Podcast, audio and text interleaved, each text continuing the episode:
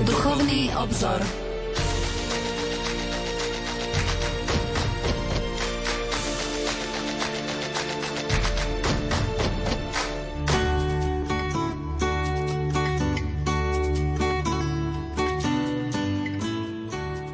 Požehnaný útorkový večer, milí poslucháči. Vitajte pri počúvaní relácie Duchovný obzor. Pápe svätý Ján Pavol II vo svojom liste všetkým biskupom cirkvy o eucharistickom tajomstve a kulte Dominice Céne píše Všetci, čo sa zúčastňujú na Eucharistii, hoci neobetujú tak ako kňaz, prednášajú spolu s ním mocou všeobecného kňazstva veriacich svoje duchovné obete, ktoré sú naznačené chlebom a vínom od chvíle, keď sú položené na oltár. Tento liturgický úkon, ktorý slávnostne konajú skoro všetky liturgie, má duchovnú silu a význam. Chlieb a víno sa stávajú v určitom zmysle symbolom všetkého, čo eucharistické zhromaždenie prináša Bohu ako dára v duchu obetuje. Je dôležité, aby tento prvý úkon eucharistickej liturgie v úzkom zmysle slova bol zvýraznený vnútorným postojom i vonkajším správaním sa zhromaždených. Tomu zodpovedá tzv. sprievod s darmi zavedený novou liturgickou reformou a sprevádzaný v zhode so starodávnou tradíciou, žalmom alebo piesňou. Treba tomu tiež venovať primeraný čas, aby si všetci uvedomili význam tohto úkonu, ktorý vyjadrujú aj kňazové slová.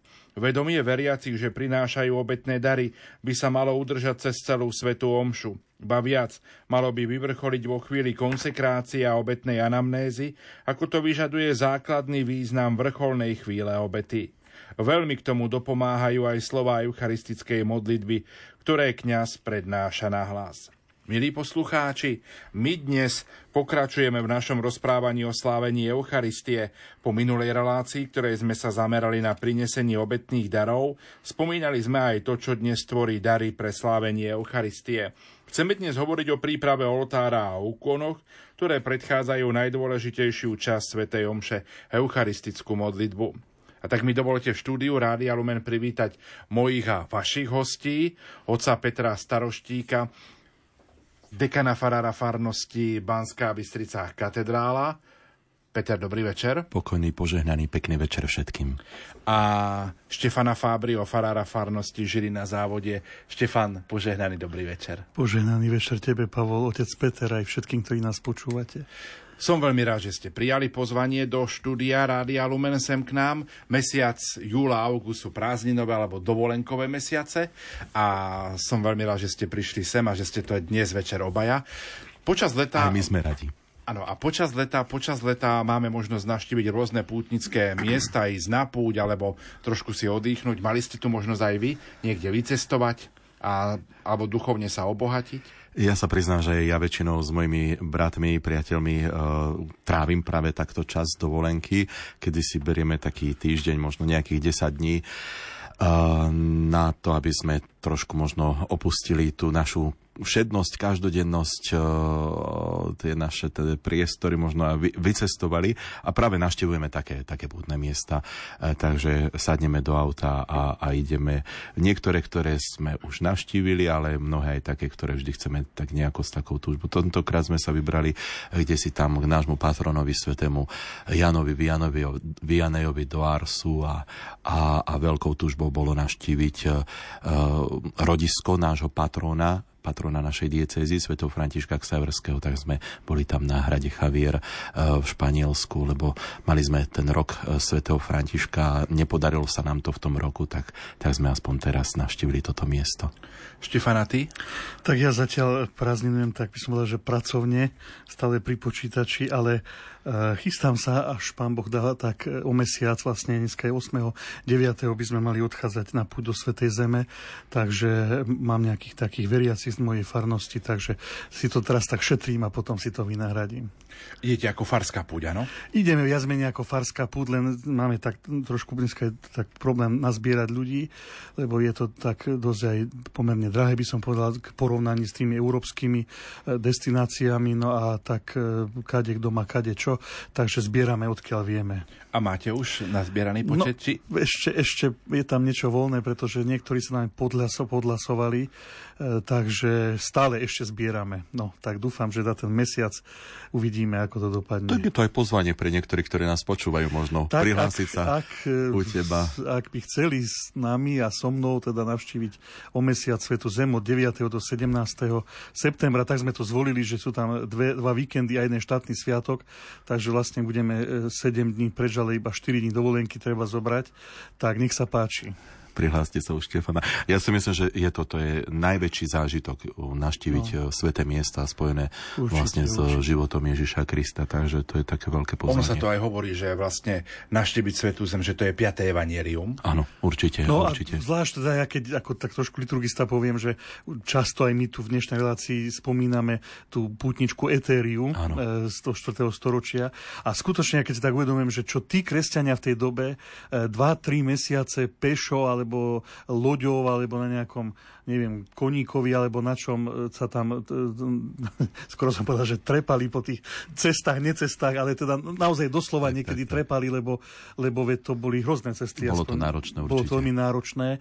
No a my dneska sadneme na lietadlo a za dve hodiny, či dve a pol, či koľko sme tam. Ideme do hotela. Takže, a ideme do hotela, takže je to ako hmm. skutočne, že, že, že vždy pri tej puti do Svetej Zeme myslím práve na toto, že, hmm. že od, od prvých storočí kresťania mali nesmiernu túžbu Svetu Zem navštíviť a mnohí preto obetovali niečo, čo si ja fakt, že neviem ani predstaviť. Ja neviem, či by som ja pešo zo Žiliny do Bystrice vôbec prišiel niekedy, či by som nezomrel už na, na Šturci od Unavy a oni, oni takto precestovali. To je skutočne obdivuhodné. Tak majú náš obdiv aj v tých prvých storočiach, ale na druhej strane musím sám za seba povedať, že keď som mal možnosť navštíviť Svetu, Svetu Zem s otcom Michalom Pitoniakom, tie sme mali farskú púť z Tvrdošína, kde som mm-hmm. bol kaplánom v roku 2006, tak ako si tak trošku inak som vnímal potom už aj to evanielium a tie evanieliové úryvky. Určite áno. Tak určite, lebo človek už keď to počuje v tom kostole, mnohí ľudia to tak povedia, že viete, keď som už počul pán Fará čítal Evangelium a hneď sa mi to vynorilo, že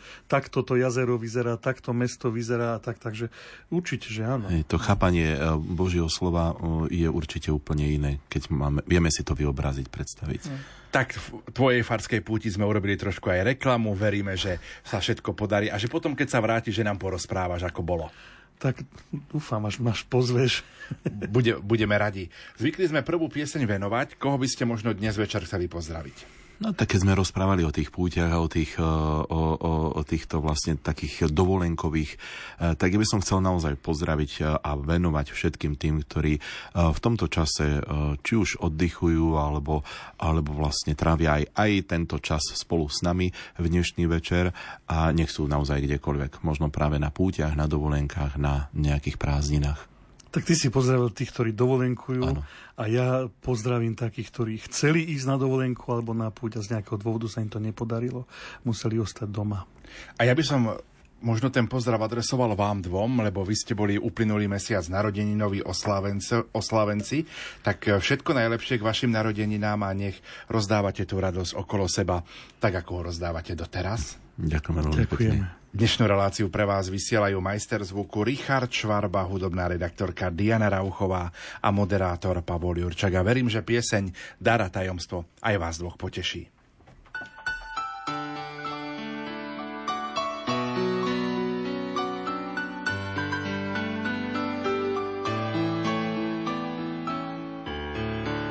Vybral si dávno z hlinených nádov Nechápem, pán môj, prečo práve tu môj. Vieš, v mojom srdci bol si už dávno a v mojich plánoch skôr než si dýchal. Bol si mi zasvetený, to nikdy nepochopíš, len môžeš prijať ako dar. Ja svoje náš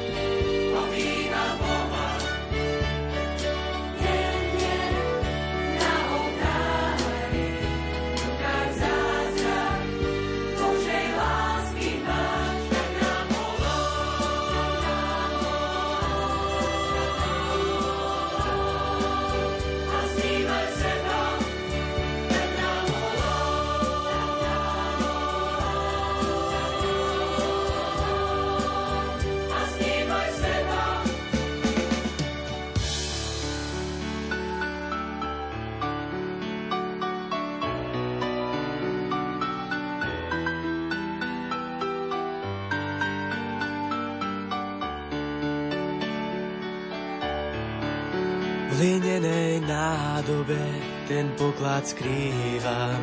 Po svojich ľudských laniach denne objímam Boha. Dal si mi áno, s láskou i bázňou. Odovzdal si sa celý na dláške katedrály.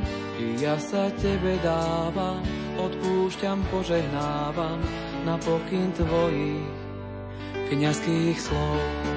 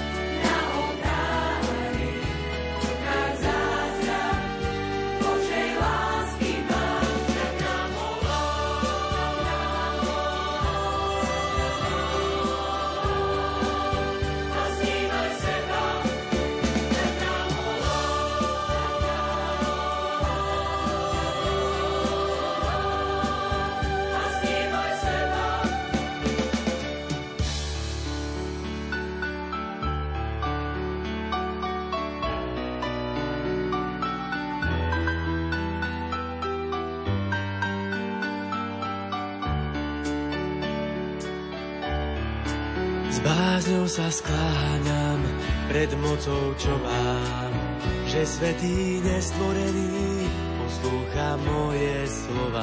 To viacej dostal, viac môže dávať. Nemaj strach z náročných chvíľ, keď aj ja budem lámať. Tvoj život v rukách svojich, veď stratiť znamená zísť, obeď a láska nás zjednotí.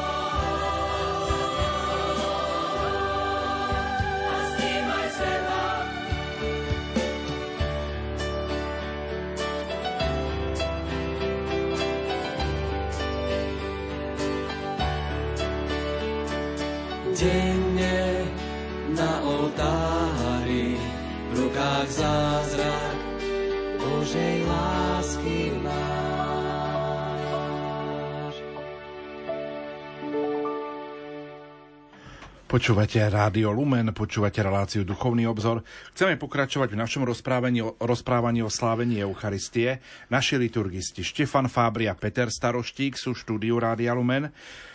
Trochu zhrňme, o čom sme minule rozprávali, aký zmysel má prinesenie obetných darov a prečo sa často koná tým slávnostným spôsobom, v sprievode, a kto má dary prinášať a prečo.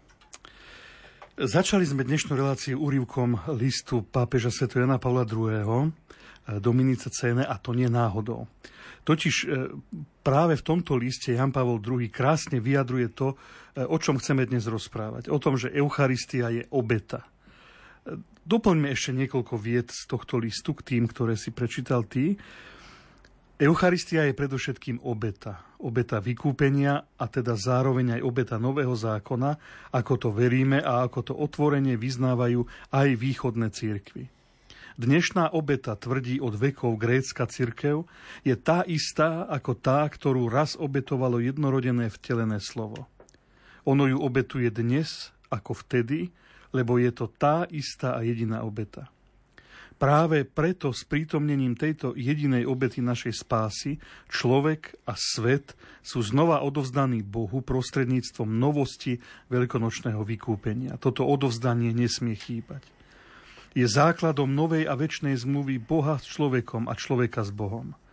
Keby ho nebolo, bolo by treba pochybovať jednak o dokonalosti obety vykúpenia, ktorá však bola dokonalá a definitívna, a jednak o obetnej účinnosti svätej Omše.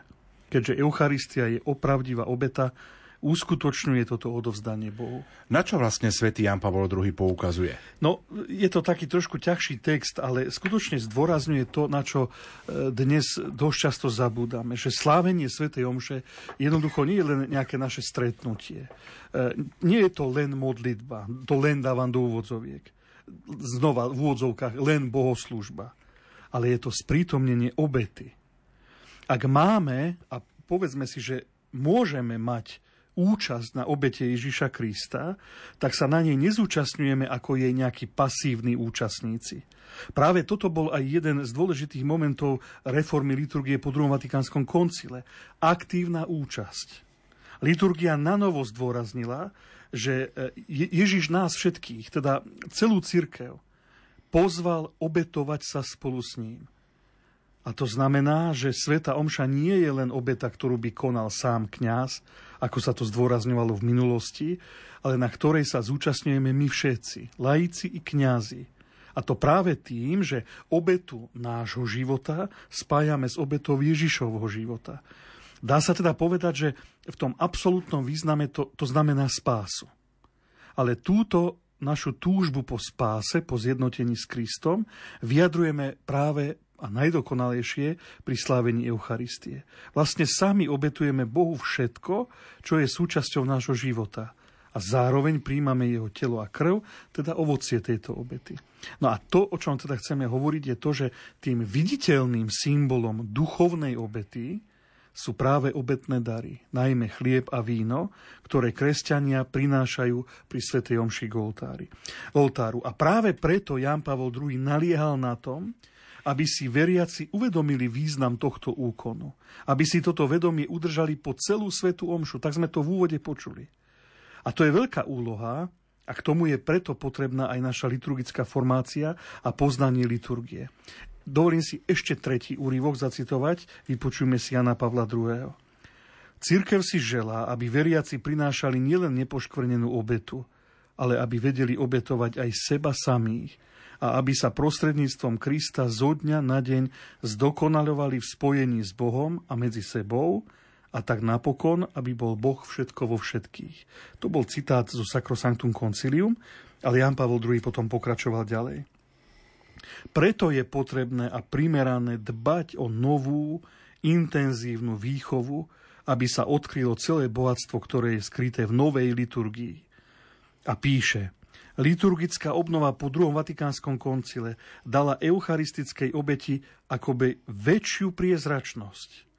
Prispievajú k tomu medzi iným aj slova eucharistickej modlitby, ktoré celebrant prednáša nahlas, a najmä slova premenenia, a zvolanie zhromaždenia bezprostredne po pozdvihovaní. Tomu všetkému sa treba tešiť, píše Jan Pavol II. No zároveň je potrebné pamätať, že tieto zmeny vyžadujú nové svedomie a novú duchovnú zrelosť tak zo strany celebranta, najmä dnes, keď celebruje tvárov k ľudu, ako aj zo strany veriacich. Pokračujeme teda v našom rozprávaní ďalej. Sprievod s darmi sprevádza spev, ktorý je označený pojmom ofertórium. E, čo je pre tento spev charakteristické, respektíve je povinný?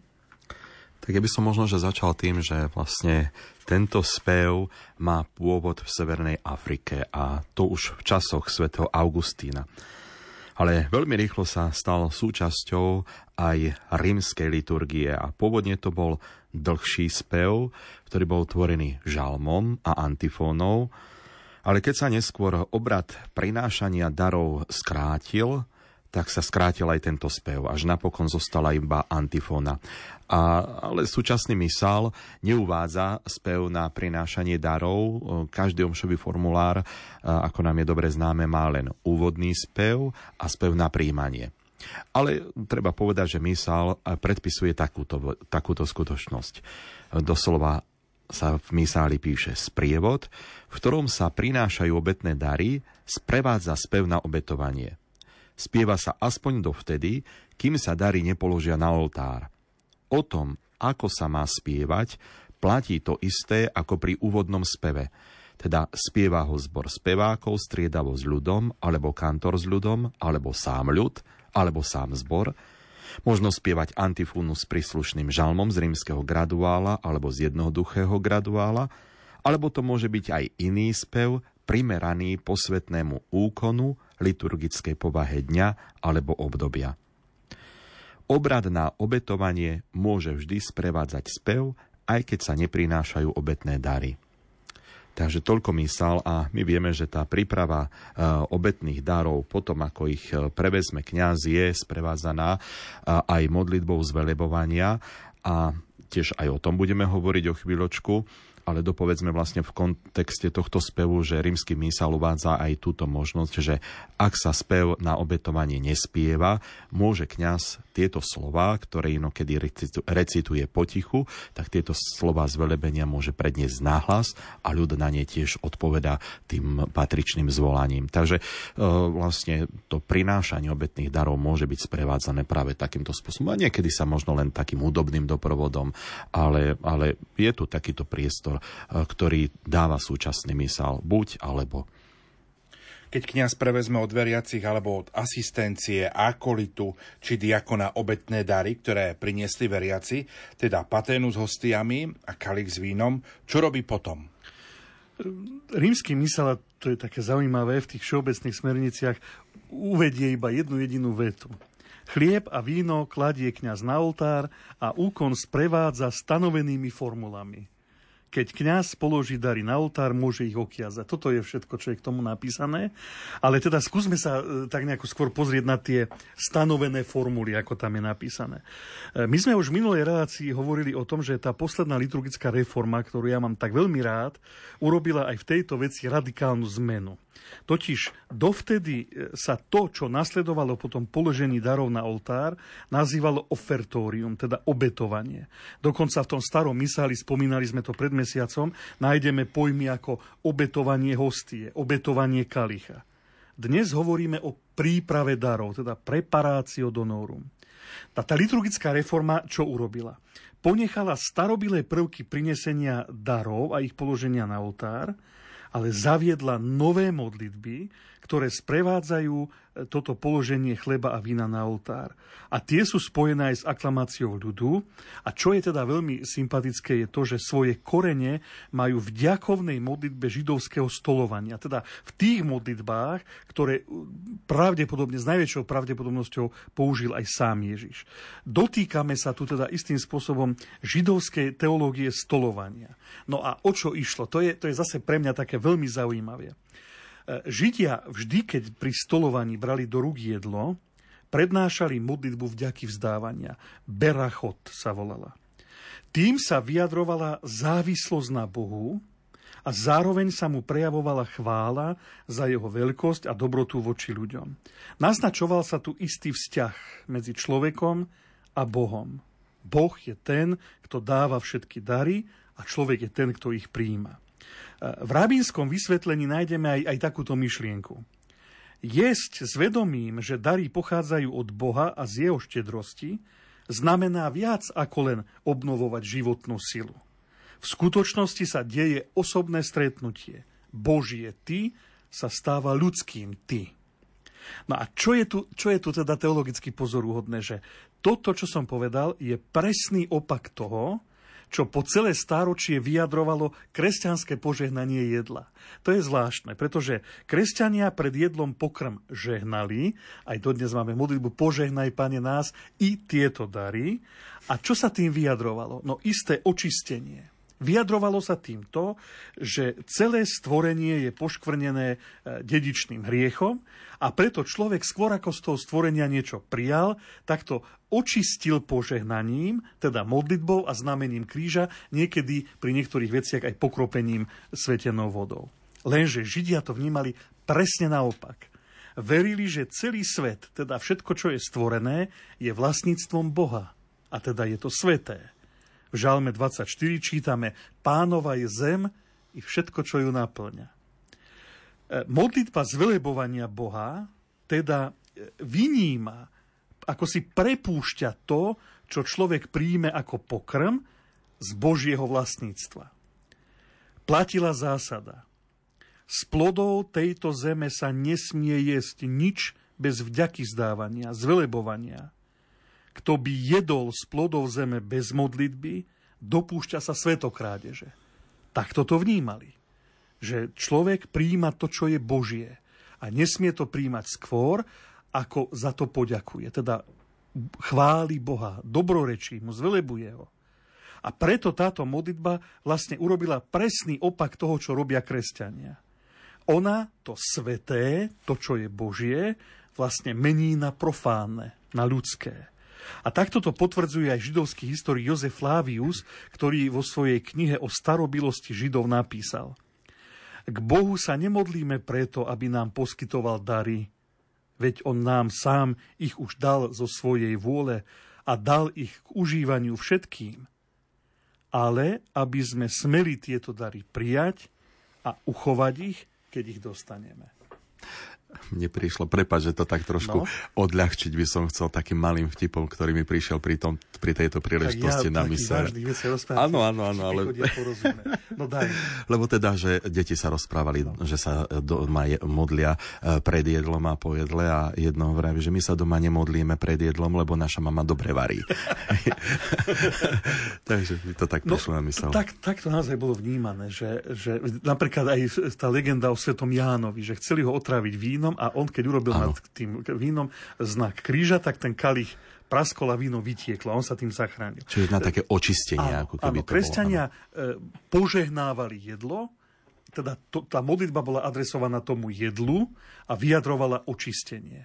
Židia modlitbu adresovali nie jedlu, ale Bohu a jednoducho povedané, ďakovali Bohu za tie dary, ktoré nám dáva. No a toto je tá podstata toho, čo urobil Ježiš, lebo, lebo on v tej židovskej tradícii konal, slavil poslednú večeru a práve toto sa vlastne dostalo do úvodu eucharistickej bohoslužby. My vlastne dneska robíme to, čo robili Židia. My nepožehnávame chlieb a víno e, preto, aby, aby, sa, aby sa posvetili, ale ďakujeme a zvelebujeme Boha.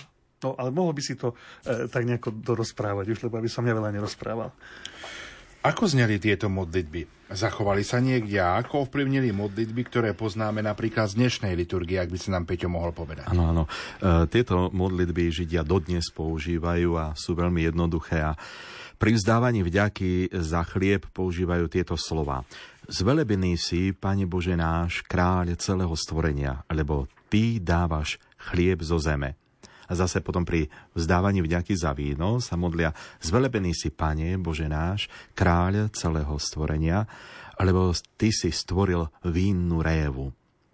Teda, ak sa e, prenesieme tak trošku do tej starokresťanskej liturgie, nájdeme e, tiež zaujímavý text e, v starobilom spise Didache, učenie 12 apoštolov, ktorý sme viackrát už v našej relácii spomínali, pretože je to veľmi vzácný dokument, z ktorého môžeme sa veľa naučiť a čerpať z toho ranokresťanského spôsobu slávenia a je naozaj takým veľmi ceným svedectvom o živote a spiritualite kresťanov v tej poapoštolskej dobe. No a tam v 14. kapitole čítame, keď sa v pánov deň, teda v nedeľu, zhromaždíte, lámte chlieb a vzdávajte vďaky, vopred vyznávajúc svoje priestupky, aby vaša obeta bola čistá. A zaujímavý je ale e, text 9. kapitoly. Čo sa týka Eucharistie, takto vzdávajte vďaky. Najprv nad kalichom, Vzdávame ti vďaky, oče náš, za svetú vinnú révu tvojho služobníka Dávida, ktorú si nám zjavil skrze Ježiša, tvojho služobníka. Tebe sláva na veky. Nad rozlomeným chlebom Zdávame Ti vďaky, oče náš, za život a poznanie, ktoré si nám zjavil skrze Ježiša, Tvojho služobníka. Tebe sláva na veky. Ako sa tento rozlomený chlieb, ktorý bol rozptýlený ponad vrchmi a pozbierajúc sa stal jedno, tak nech sa aj Tvoja církev zhromaždí skončím zeme do Tvojho kráľovstva, lebo Tvoja je sláva a moc skrze Ježiša Krista na veky. Takže vidíme, to je taký nádherný starobilý text.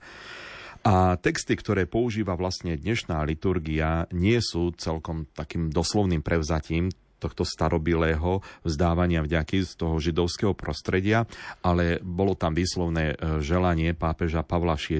a, a na jeho žiadosť sa do týchto textov z, doplnila aj zmienka o práci e, ľudských rúk. Aby vlastne takýmto spôsobom sa e, vyjadrovali nielen e, pojem stvorenia Božieho daru, Boh stvoriteľ a darca plodov zeme, plod, plod viniča, ale aby sa tu aj naznačila tá ľudská práca, ktorá spolupracuje s týmto Božím tvoriteľským dielom, ktorý vlastne je ovocím práce tiež ľudských rúk je, je dorobené vlastne víno, dorobený chlieb. Teda chlieb a víno sú na jednej strane plodom zeme a reprezentujú stvorené veci, ale zároveň sú aj plodom práce ľudských rúk. Takže reprezentujú ľudský život, ktorý človek dostal z Božích rúk a ktorý chce znova vložiť do Božích rúk. No a na tieto modlitby kňaza môže ľud, ak sa nespieva a prednáša vlastne ten už ten spomenutý spev na prinášanie obetných dárov a prednáša tieto slova kňaz nahlas, tak môže ľud odpovedať zvolaním a my to v tom aktuálnom slovenskom preklade máme požehnaný Boh na veky, ako to predtým bolo zvelebený Boh na veky. Teda to zvelebovanie, oslava, oslava Boha, to vďaky vzdávanie doslova. To je vlastne aj to Eucharistion, to je celá, toto, ten pojem Eucharistia vlastne znamená vďaky vzdávanie. No a snáď ešte možno spomenúť kratučku e, modlitbu, ktorá sprevádza pridanie trošku vody do vína a toto má pôvod v rímskej antickej praxi, keď sa silné víno zvyčajne riedilo vodou. Neskôr sa k tomu pridala aj taká dvojaká symbolika, tá obetná, ktorá vlastne tu mala naznačiť, že z Kristovho boku vytiekla krv a voda.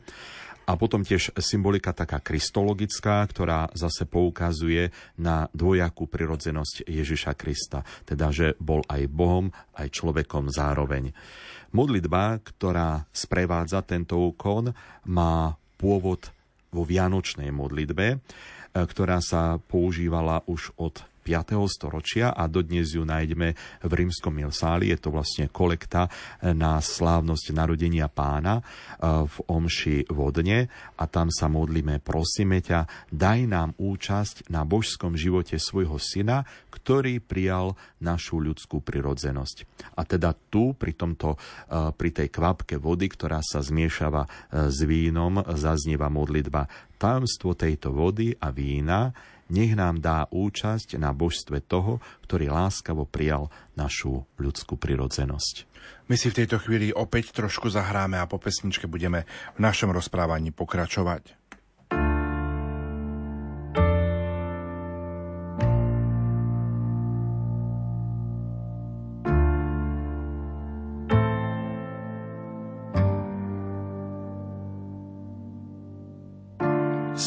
Sám si sadám s vínom, deň prikryl plný stôl. Zhorklo posledné sústo a viac som už nemohol. V ušiach mi znejú slova, že ruka lekára srdce a dušu chorého na nové pretvára. Ty nemôžeš Môžeš byť len človekom, veď prestieraš stôl pri niekom ako ja, čo priateľstvo neskúsil. Povedz, kto si, že už bežať nemusím. Skláňaš sa, mám prikročiť bližšie. Vyberáš aj mňa, so mnou si stolovať prišiel.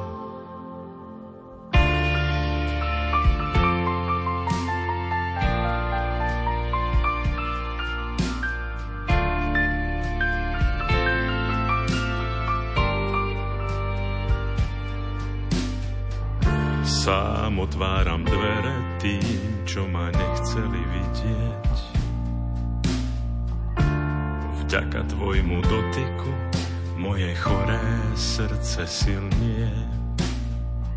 Možno už chápem, čo znamená s chlebom sa rozdávať. Nastaviť ramená na domov sa premieňať. Ty nemôžeš byť len človekom, veď prestieraš stôl pri niekom ako ja, čo priateľstvo neskúsil. Povedz, kto si, že už bežať nemusím. Skláňaš sa, mám prikročiť bližšie. Vyberáš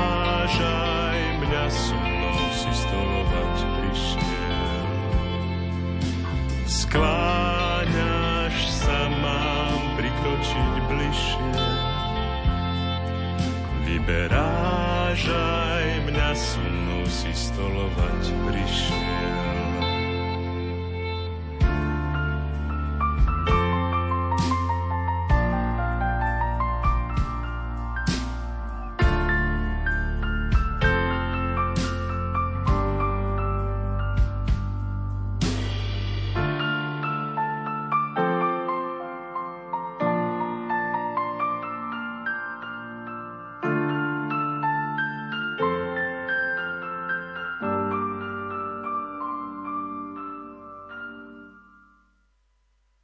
Pokračujeme v našom rozprávaní o slávení Eucharistie. Potom si kňaz umýva na kraji oltára ruky. Tento obrad má tiež pôvod v praktickej stránke, keď skrátka po prevzatí darov bolo potrebné poumývať si ruky? No, veľa obradov prešlo do liturgie z praktických potrieb, ale je zaujímavé, že tentokrát to tak nie je. Totiž podľa kateche cirkevných otcov e, je zrejme, že pri príprave darov si umývali ruky všetci kňazi, ktorí prinášali obetu. Nielen ten, kto predsedal, a teda kto príjmal dary. E, toto e, dokazuje a potvrdzuje nielen starobilú prax koncelebrácie, ktorá v prvej cirkvi existovala, ale aj to, že dôvody pre umývanie rúk neboli praktické, ale rituálne. Akási potreba očistiť e, ruky po prevzatých darov tam jednoducho neprichádzala do úvahy, ale išlo tu o symbol vnútorného očistenia pred prinesením obety. E, Teodor z Mopsuestie uvádza, že diakon podá vodu na umytie rúk biskupovi a kňazom, ktorí stoja okolo oltára. A zase Cyril Jeruzalemský potvrdzuje, že biskup si umie ruky ako prvý a potom všetci aj keď ich počet je veľký, ktorí sú v kňazskom spoločenstve. Teda ten obrad zachovávali všetci kňazi, ktorí sa zhromažďovali na slávenie Eucharistie a tým, že si umývali ruky, je, je jednoznačne potvrdené to, že bolo to vnímané tak, že všetci spoločne e, majú účasť na slávení obety. Teda, že nie iba celebrant a ostatní tam sa nejako len zúčastňujú. E, v dnešnej liturgii si ruky umýva len hlavný celebrant, a modlitba, ktorú recituje, je jedna z mála, ktoré sú v liturgii formulované v jednotnom čísle. Pane, zmi zo mňa moju vinu a očist ma od riechu. Vnímame ju teda ako súkromnú modlitbu kňaza, ktorá vyjadruje jeho osobnú túžbu po vnútornom očistení. Takto to doslova e, píšu aj všeobecné smernice rímskeho misála. No, lenže ešte pred touto modlitbou e, kňaz sklonený pred oltárom prednáša ešte jednu tichú modlitbu.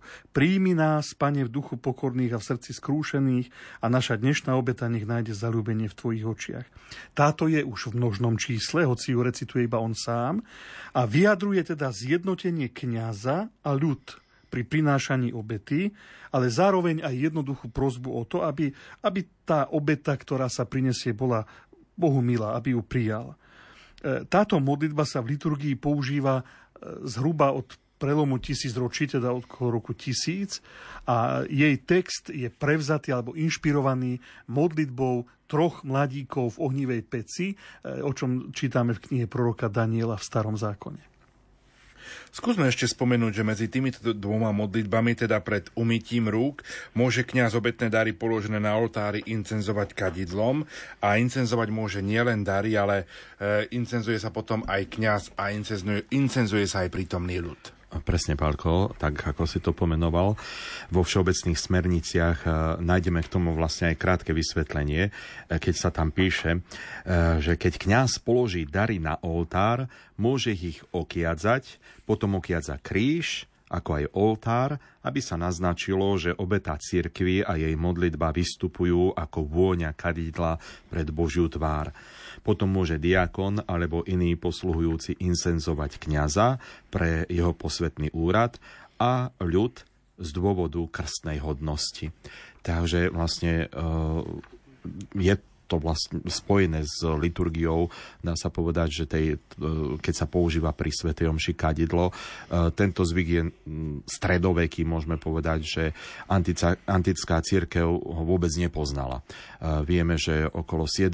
až 8. storočia nesie subdiakon nádobu s uhlím a kadidlom ako znak úcty pápeža len v úvodnom sprievode na začiatku liturgie. Takže dá sa povedať, že inokedy eh, sa kadidlo nepoužívalo, takže ani obetné dary sa v rímskej liturgii v staroveku neincenzovali. Prvýkrát sa spomína incenzácia obetných darov a spomína ich biskup a uznávaný liturgista Amalár Zmed eh, v spise, ktorý napísal okolo roku 832 po svojej ceste do Ríma. A v ňom spomína, že zvyk takéhoto okiadzania obetných darov je v Ríme úplne neznámy. Rímska liturgia poznala len nosenie kadidla pri vstupe, pri sprievode s knihou Evanielí a potom pri odchode. Zdá sa teda, že incenzácia obetných darov je nie rímskeho, ale franského pôvodu. No a jej cieľom je predovšetkým aké si také, by som povedal, že také zvýšenie slávnostnosti liturgie, tých liturgických úkonov. Preto sa používala, používala tá incenzácia alebo kadidlo, tak to môžeme tiež povedať, iba pri slávnostných homšiach. Ďalej, ono má aj obetný význam a to, že v kadidlo v liturgii splňalo úlohu očisťovania a malo posvedcovať to, čo slúži na oslavu Boha. A aj obetné dary majú byť teda vyňaté z vplyvu zlého ducha a takisto aj z toho svetského používania a majú byť požehnané a odovzdané Bohu. A napokon má kadidlo aj symbolický význam a predstavuje našu modlitbu, ktorá ako dym Tymiánu vystupuje k Bohu. Kedy si sa tak aj kňaz vlastne modlil, že nech Tebe Bože stúpa naša modlitba ako vôňa tohto kadidla. No potom tá incenzácia celebranta, kňazov a veriacich naznačuje, že všetci sú účastní tejto obety ako vyvolený ľud, kráľovské kňazstvo, svätý národ, tak ako to píše aj svätý apoštol Peter vo svojom prvom liste. Takže vlastne dnes v liturgii, keď je slávnostná liturgia, tá incenzácia obetných darov má svoje miesto. No a obrady sprevádzajúce prípravu oltára obetných darov sú potom završené výzvou modlite sa, bratia a sestry, aby sa moja i vaša obeta mm-hmm. zalúbila a tak ďalej. A samotnou modlitbou kňaza. Povedzme si k tomu viac. Áno, e, sú to vlastne zase dva úkony, ktoré završujú túto časť liturgie a obidva majú veľmi zaujímavý pôvod a symboliku. Tak ja by som zase najprv povedal o tom prvom a už potom otec Peter to dohovorí o tej modlitbe. Takže tá výzva e, modlíme sa sa v liturgii objavuje dvakrát. Pred úvodnou modlitbou, pred kolektou a pred modlitbou po príjmaní. Modlíme sa. Chvíľa ticha a nasleduje tá modlitba. A tu tentokrát je ale adresovaná veriacim e, formou modlite sa, teda je adresovaná vám, v druhej osobe množného čísla. Táto výzva je rovnako franského pôvodu, ako aj ten, to incenzovanie darov a je adresovaná celému spoločenstvu veriacich odráža vlastne vtedajšie chápanie kňazského úradu. Kňaz, vedomí si svojej nehodnosti, predstupuje pred Božiu tvár v mene spoločenstva a prináša obetu v zastúpení ľudu a s ich darmi.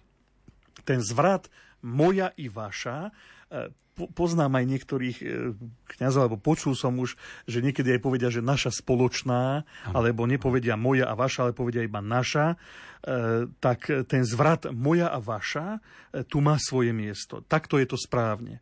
Pretože vyjadruje dvojakosť kňazskej služby. Jednak sviatostné kňazstvo celebranta a jednak krstné kňazstvo veriacich.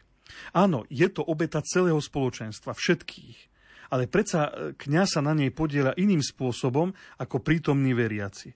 A preto ten pojem naša je tu vlastne spresnený a vyjadrený tými dvomi zámenami. Moja i vaša. To vlastne znamená naša. Ale tým, že je to takto rozdelené, tak sa tým naznačuje tá dvojaká úloha. Kňaz má inú úlohu, ako majú veriaci. Obidvaja prinášajú spolu obetu, ale iným spôsobom.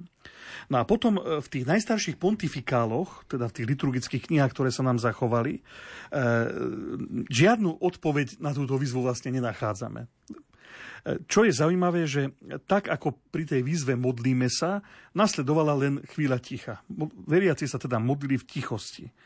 Neskôr sa potom takto modlili len klerici, ku ktorým sa už celebrant s touto výzvou obracal. Na ten spomínaný Amalár Zmed, e, o ktorého spomínal otec Peter, ktorý teda pôsobil vo Franskej ríši e, aj nejaký čas na, na dvore Karola Veľkého, tak e, on uvádza, že kde si počul, že po tejto výzve e, sa majú odriekať verše 20. žalmu. Nech ťa vyslíši pán, nech ti pošle pomoc zo svetine, nech si spomenie na všetky tvoje obetné dary a tvoja žertva nech mu je príjemná. Teda dedukujeme z toho, že na rôznych miestach sa praktizovali rôzne odpovede. Aj on sám, tento, tento biskup, len hovorí, že kde si som počul, že robia to aj takto. Takže nebola nejaká ustalená podoba toho, e, ako tá modlitba, ako tá výzva mala vyzerať a hlavne teda, aká bola na ňu odpoveď.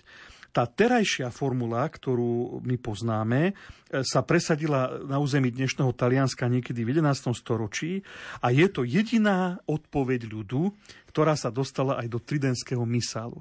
Uvádzajú aj dnešný misál aj keď pre zaujímavosť možno treba povedať, že popri nej existujú aj rôzne iné formuly, ktoré nájdeme v národných misáloch. Ja som dneska tak narýchlo, nemal som veľa času, e, ale som napríklad zalistoval v Českom misáli, ten som mal po ruke e, doma, tak tam je takáto výzva, že modlíme sa, aby Boh prijal obetu svojej cirkvi. A odpoveď nech ju príjme na svoju slávu a na spásu sveta alebo potom som v talianskom misáli zalistoval. E, priznám sa, že nie som nejaký taký extra taliančinár, takže som to preložil len tak v úvodzovkách na kolene. Asi to nie je celkom správny preklad, ale aby sme mali teda e, predstavu. Tak talianský misál popri tej, ktorú poznáme my, uvádza ešte tri iné možné výzvy. Napríklad takéto, že modlite sa, bratia a sestry, aby táto naša rodina, zhromaždená Duchom Svetým v Kristovom mene, prinášala obetu, ktorá bude milá Bohu Všemovúcemu Otcovi.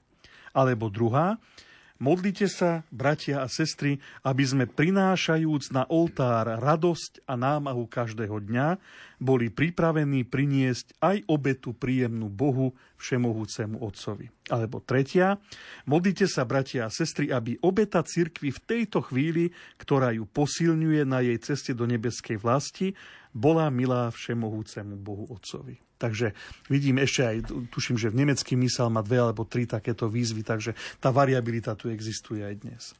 Skúsme trošku našim poslucháčom priblížiť aj samotnú modlitbu nad obetnými darmi. Áno, práve ona, dá sa povedať, že je takým akoby vyvrcholením tých prináš- tohto obradu prinášania e, obetných dárov. Ona uzatvára celý tento obrad prípravy. E, je to môžeme povedať, že e, modlitba, ktorá je tá prezidenciálna, teda predsednícka modlitba, e, patrí kňazovi, podobne ako je to v tej modlitbe dňa, a teda v tej kolekte, alebo zase v modlitbe po príjmaní. E, no a tento text modlitby nad obetnými darmi sa mení rovnako ako aj text kolekty, teda tej modlitby dňa, alebo modlitby po príjmaní, a to podľa liturgického roka a zhoduje sa s nimi vo svojej osnove a takisto v tej výstavbe tej modlitby. Kňaz ju takisto recituje alebo spieva postojačky A vo svojich počiatkoch táto modlitba sa recitovala na hlas v starokresťanskej liturgii. Nachádza sa vo všetkých rímskych sakramentároch a spočiatku to bola naozaj jediná modlitba, ktorú sa kňaz nad obetnými darmi aj modlil. Neskôr sa táto modlitba volala sekréta, čo vyjadrovalo, že sa neprednášala nad všetkými prinesenými darmi, ale len nad tými, ktoré boli oddelené pre slávenie Eucharistie, teda nad uh, darmi chleba a vína. Takže to slovo sekretus znamená v latinčine oddelený, odlúčený, že teda je to výlučne na modlitba na tieto obetné dary, ktoré boli prinesené na oltár. No a vplyvom galskej liturgie sa postupne udomácnil zvyk odriekať túto modlitbu potichu. Mm, prvá správa o tichom odriekaní tejto modlitby e, sa nachádza vo franskom prostredí okolo polovice 8. storočia a v tomto zmysle potom došlo aj k zmene chápania e, názvu tejto modlitby. A takto slovo sekretus e, má ešte aj druhý význam, a to tajný alebo tajomný práve možno práve vzhľadom na to, že bola prednášaná potichu. No aj tak sa vlastne zachoval zvyk hovoriť nahlas aspoň tie záverečné slova modlitby per, Christ, per omnia secula seculorum, teda po všetky veky vekov. E, kňaz e, zaspieval alebo povedal a ľud zvolal na to amen. A zaujímavé je, že milánska liturgia nikdy tento zvyk neprijala a tam sa vždy táto modlitba prednášala nahlas, teda v tej, v tej milánskej liturgii, e, v tej tradícii, ktorá vlastne má svoje špecifika do dnes. No a e, texty tejto modlitby nám pripomínajú vonkajšiu formu obetných darov. E, teda m, je to obeta, m, dar po latinsky obláta, dona, munera, alebo poukazujú tiež na cieľ týchto darov. E, zase sú to slova ako sancta, e, sakramenta, sacrificium, e, čiže uvádzajú eucharistickú modlitbu, v ktorej sa tieto dary premenia na obetu, na to, čo je sveté, na to, čo posvecuje. Eh, ja by som spomenul aj zaujímavý postreh eh, nášho vzácného slovenského liturgistu eh, blahej pamäti monsignora Vincenta Malého, ktorý hovorí, že ak porovnáme sekréty, teda tieto modlitby nad obetnými darmi tridentského misála s modlitbami nového misála, tak vidíme jasne veľkú obnovu a obohatenie týchto euchologických textov. V novom misáli je okolo 100 takýchto modlitieb, z ktorých 60 nie je v starom misáli. Okolo 20 modlitieb je vzatých z leoniánskeho sakramentára, asi 15 z gelaziánskeho, asi 15 zo starých sakramentárov s prvkami vzatými od otcov, napríklad z reči svätého Leva Veľkého, alebo potom sú to ešte aj nové skladby um, týchto modlitieb, ako je to napríklad na Sviatok Krstu Krista Pána. Takže ja by som možno len naozaj k tomu doplnil, že tu tiež možno vidieť to nádherné, vzácne ovocie liturgickej reformy po druhom Vatikánskom koncile, keď liturgia nielenže bola reformovaná, ale ona bola nesmierne obohatená, priniesla nové, nové modlitby, nové možnosti, nové, nové uh, aj príležitosti uh, tie modlitby striedať a, aktualizovať ich na konkrétny sviatok. Uh, podľa proste toho, čo nám tá liturgia chce vyjadriť. Takže Takže som, myslím si, že mali by sme byť veľmi vďační za to, čo nám e, ponúkol druhý Vatikánsky koncil cez... A vlastne tu monsignor mali ešte pripomína, že nielen nové, ale že vlastne akoby na novo sa do užívania vytiahli aj starobilé modlitby, tak, tak, tak, ktoré tak. sa časom prestali používať. To áno. bohatstvo, no? ktoré tu církev od nepamäti, áno, dá sa povedať, áno. mala od prvopočiatkov. A je veľmi dobré, že vlastne sme približili tak trošku aj pohľad do histórie, aj e, aká dôležitá je vlastne aj táto časť Svetej Omše. My sme stále ho rozprávame o tom eh, oslavení Svetej Omše a chceme ako by tak našich poslucháčov voviesť, aby si uvedomovali, že všetky tie symboly a znaky, ktoré prežívame vo Svetej Omši, že sú naozaj veľmi potrebné. No to, to je práve to vlastne, čo sme aj hovorili a citovali Jana Pavla II., ktorý povedal, že to pozvanie aktívne sa zúčastniť slavenia liturgie, to je vlastne aj jedna veľká výzva pre nás, lebo, e, lebo pasívne sedieť znamená pasívne sedieť, ale aktívne sa zapojiť predpokladá, že mám nejakú znalosť, mám nejaké vedomie, som formovaný, viem, čo sa odo mňa očakáva a viem, čo robím. Takže vlastne e, naozaj z tej reformy liturgie e, vychádza nielen pozvanie byť aktívny, ale zároveň aj veľký impuls tomu, aby sme tú liturgiu poznávali a študovali, aby sme naozaj vedeli, čo pri nej robíme. Keď to človek tomu rozumie, tak ináč to aj vníma, chápe a ináč to aj prežíva. Že potom sme už nielen ako v divadle, že tak. sa po, prídeme pozrieť, popočúvať, ale že je to naozaj niečo, do čoho sme každý zaangažovaný. Tak, tak verím. Preto aj vysielame. Dneska už máme 11. reláciu o Svetej Omši. Tak verím, že budeme o mesiac pokračovať. V prvý útorok v mesiaci september sa na vás teším. Štúdiu Rádia Lumen. Štefan, o čom budeme rozprávať? No budeme pokračovať ďalej, takže začneme o eucharistickej modlitbe. No a uvidíme, koľko stihneme. To jej prvou časťou je tá prefácia. Tam sa môžeme trošku pristaviť pri tom dialogu úvodnom, e, pri speve Svetý, Svetý. No a uvidíme, koľko nám čas dovolí, koľko stihneme. Naši liturgisti. Peter Staroš Štík, dekan farár farnosti Banská Bystrica katedrála Štefan Fábry, farár farnosti Žili na závode. Ďakujem veľmi pekne, že ste prišli, tešíme sa na vás o mesiac, prežite krásne leto a veríme, že v septembri začneme znova rozprávať a pozbudíme našich poslucháčov. Ďakujeme ti za pozvanie. Ďakujeme za pozvanie a prajem krásny požehnaný večer všetkým. Požehnaný večer. Za pozornosť vám tejto chvíli ďakujú majster zvuku Richard Švarba, hudobná redaktorka Diana Rauchová a moderátor Pavol Jurčaga. Do počutia.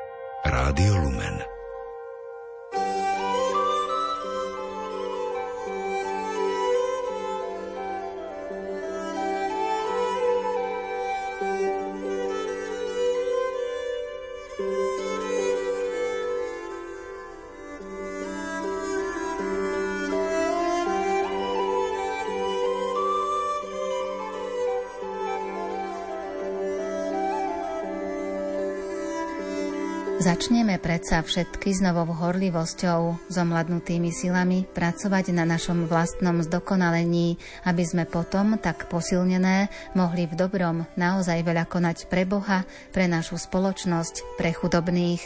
Tieto slová nachádzame v jednom z obežníkov kongregácie Cer Božskej lásky a sú vyjadrením života sestier podľa evanieliových rád. Práve o tom nám dnes porozpráva sestra Daniela Bezdedová z kongregácie Cer božskej lásky.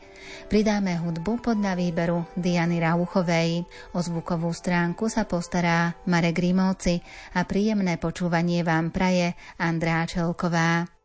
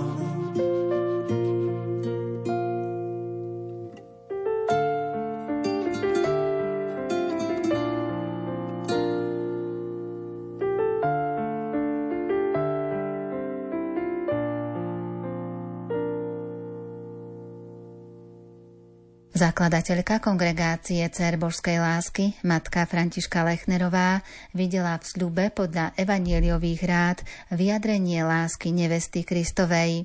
Často uvažovala súčasne o všetkých troch sľuboch a domnievala sa, že pre reholníkov predstavujú najvyššie šťastie.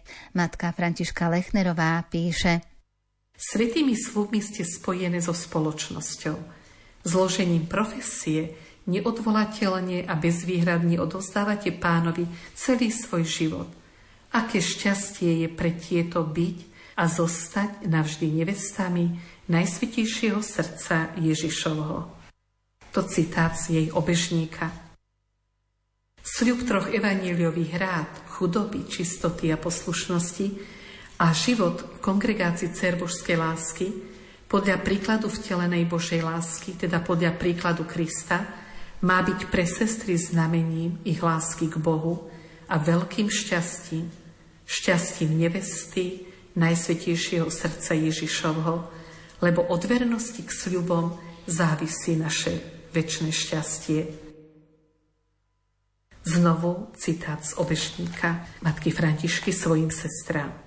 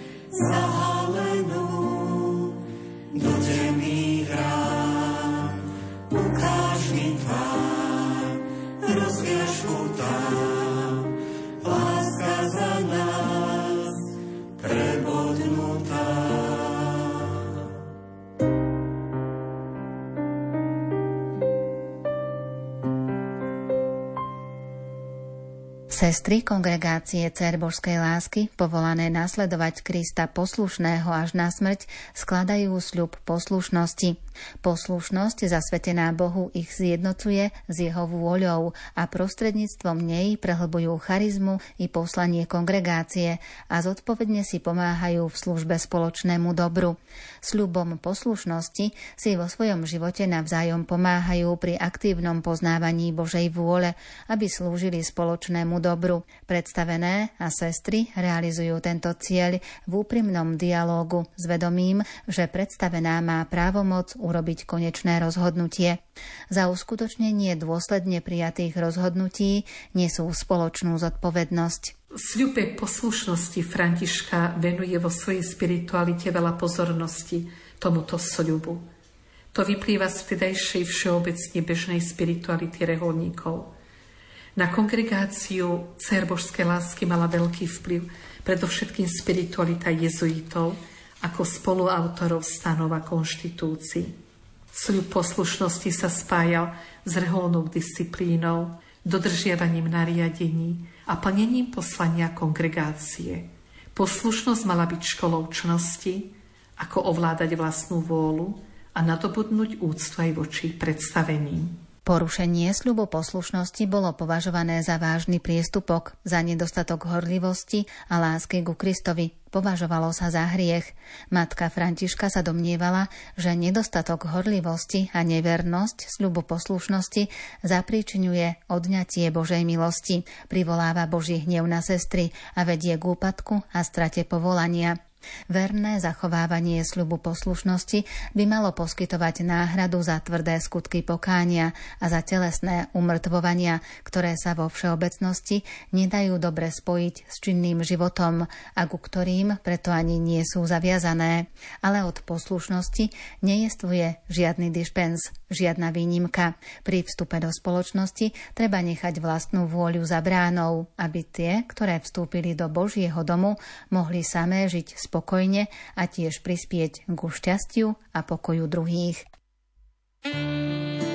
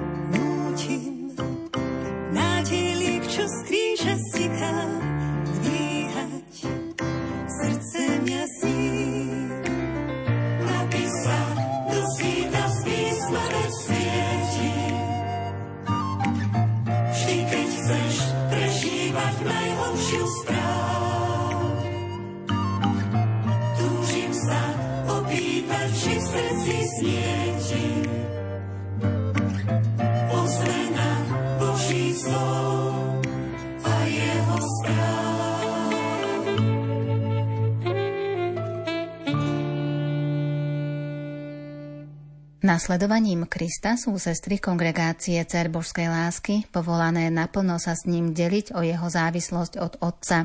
Táto milosť ich uschopňuje byť z lásky ku Kristovi slobodnými a nezávislými od všetkého. Život v duchu chudoby podľa príkladu matky Františky znamená jednoduchosť, spokojnosť, pracovitosť, vďačnosť, osobitný záujem o chudobných a svedectvo osobnej i spoločnej chudoby. Darom chudoby zasvetenej Bohu dávajú céry božskej lásky svoje talenty a schopnosti do služby cirkvy cez kongregáciu. Táto dobrovoľne prijatá chudoba vo svete poznačenom hladom i materializmom je plodným apoštolátom. Milovať slub chudoby a čnosť chudoby kvôli Kristovi, ktorý sa stal chudobným, aby obohatil druhých, vyžaduje od cer božskej lásky úsilie o skromný život, tiež o chudobu ducha, vôle a srdca. Tam boli dosť také pokyny a pravidla pre zbierky, ako sa majú sestry správať, pretože vlastne zabezpečovali, aby mali z čoho tie chovanky, aj tie deti, tie ženy, dievčatá žiť. K porušovaniu slubu chudoby počítala zakladateľka aj takú nesvedomitosť pri plnení rôznych nariadení, spravovanie v nákupoch. Pripočítavala k tomu aj nejakú pohodlnosť, lahostajnosť, zodpovedných sestier, poznajúc svetú chudobu. V duchu chudoby sa kongregácia pri výbere svojich činností riadi skôr apoštolskými potrebami než finančným ziskom. Pretože Boh je náš poklad, vkladajú svoju dôveru iba v prozreteľnosť nesmierne milujúceho Otca. Matka Františka pamätala aj na to, aby sa zamedzilo zlému alebo nevhodnému správaniu a vydala k tomu aj nariadenie. Napríklad taký pokyn bol od zakladateľky z každého domu musí byť mesačne zaslaný s účtom aj stav dlhov, lebo jednotlivé predstavené nám opäť narobili tu vo Viedni aj nejaké dlhy. Čiže ona aj vyčítala niekedy, napravovala tie nedostatky, chyby, keď niektoré niečo nedodržali a nezachovali. Napríklad k predstaveným píše Učte moja verná sestra predstavená, vaše poddané láske k čistote a poriadku. Pozbudzujte ich slovom a príkladom k vernému a svedomitému postoju k svetej chudobe. Inak Boh odtiahne od našej spoločnosti svoju žehnajúcu a ochraňujúcu ruku.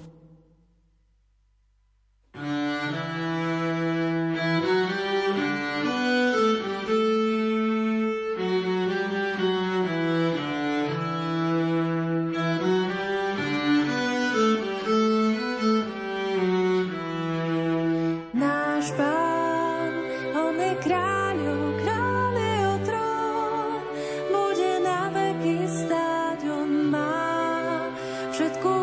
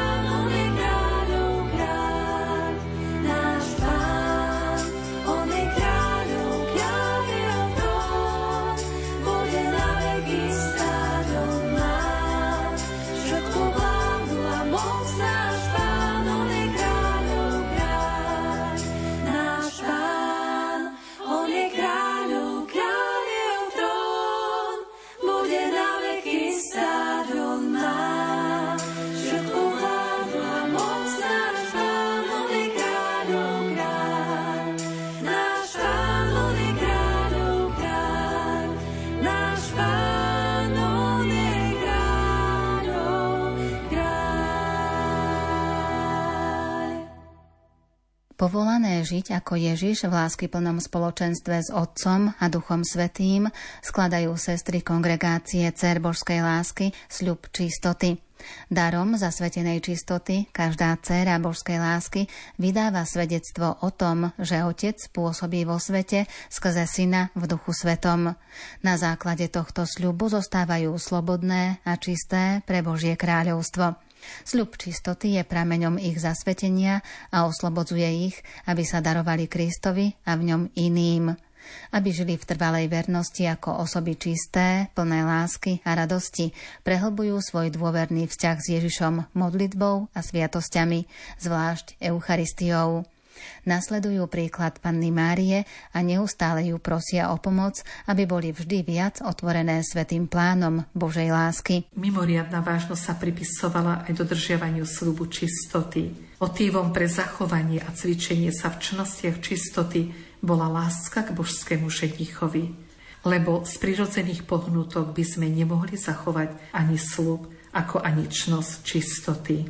Takže zachovanie tohto sľubu záviselo podľa zakladateľky od vernosti v splnení povinnosti povolania, od rešpektovania konštitúcií, od vzájomnej lásky v spoločenstve, od bedlivosti nad zmyslami, ostražitosti pri pokušeniach, a takému vyhybaniu sa zbytočnému kontaktu s laikmi. Každodenné, vedome prijaté seba zaprenia vychovávajú céry božskej lásky k potrebnej disciplíne nerozdeleného srdca. Navzájom si pomáhajú v bežnom živote a najmä v ťažkostiach a napätiach. Následovaním Krista v zasvetenej čistote ukazujú na budúcu slávu dokonalého zjednotenia s Bohom a ukazujú svetu, že ten, ktorý si ich povolal, je nadovšetko hodný lásky. Áno, sestry, nevesta sa musí podobať svojmu ženíchovi, inak nenájde v nej svoje zalúbenie. Pokúsme sa znovu roznietiť tú vychladnutú lásku k božskému ženíchovi našich srdc mohol nám náš božský ženich urobiť niečo viac, ako že si nás vyvolil ku svojej svetej službe?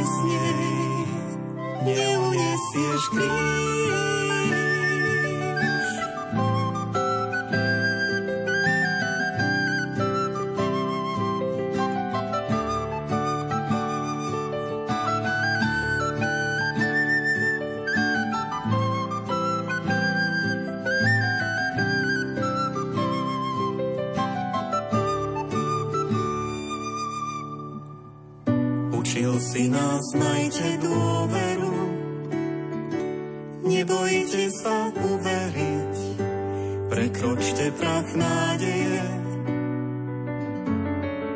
Milosrdná ruka Otcova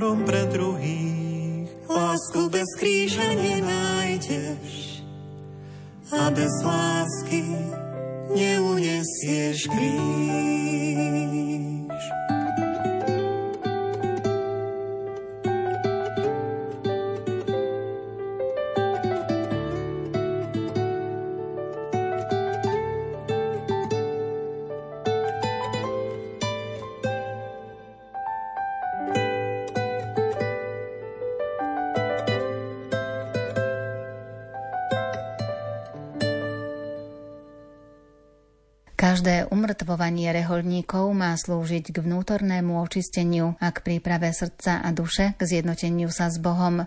Matka Františka celkom zvlášť zdôrazňovala zachovanie rehoľnej disciplíny. Často o tom písala v obežníkoch a napomínala, že nedostatok zachovávania rehoľnej disciplíny vedie k úpadku rehoľného života. Povinnosťou sestier bolo pracovať na spáse svojej duše. Na to využívali všetko, čo smerovalo k ovládaniu vášní, odstráneniu charakterových slabostí, k získavaniu čností a viedlo k novému životu a obnoveniu srdca.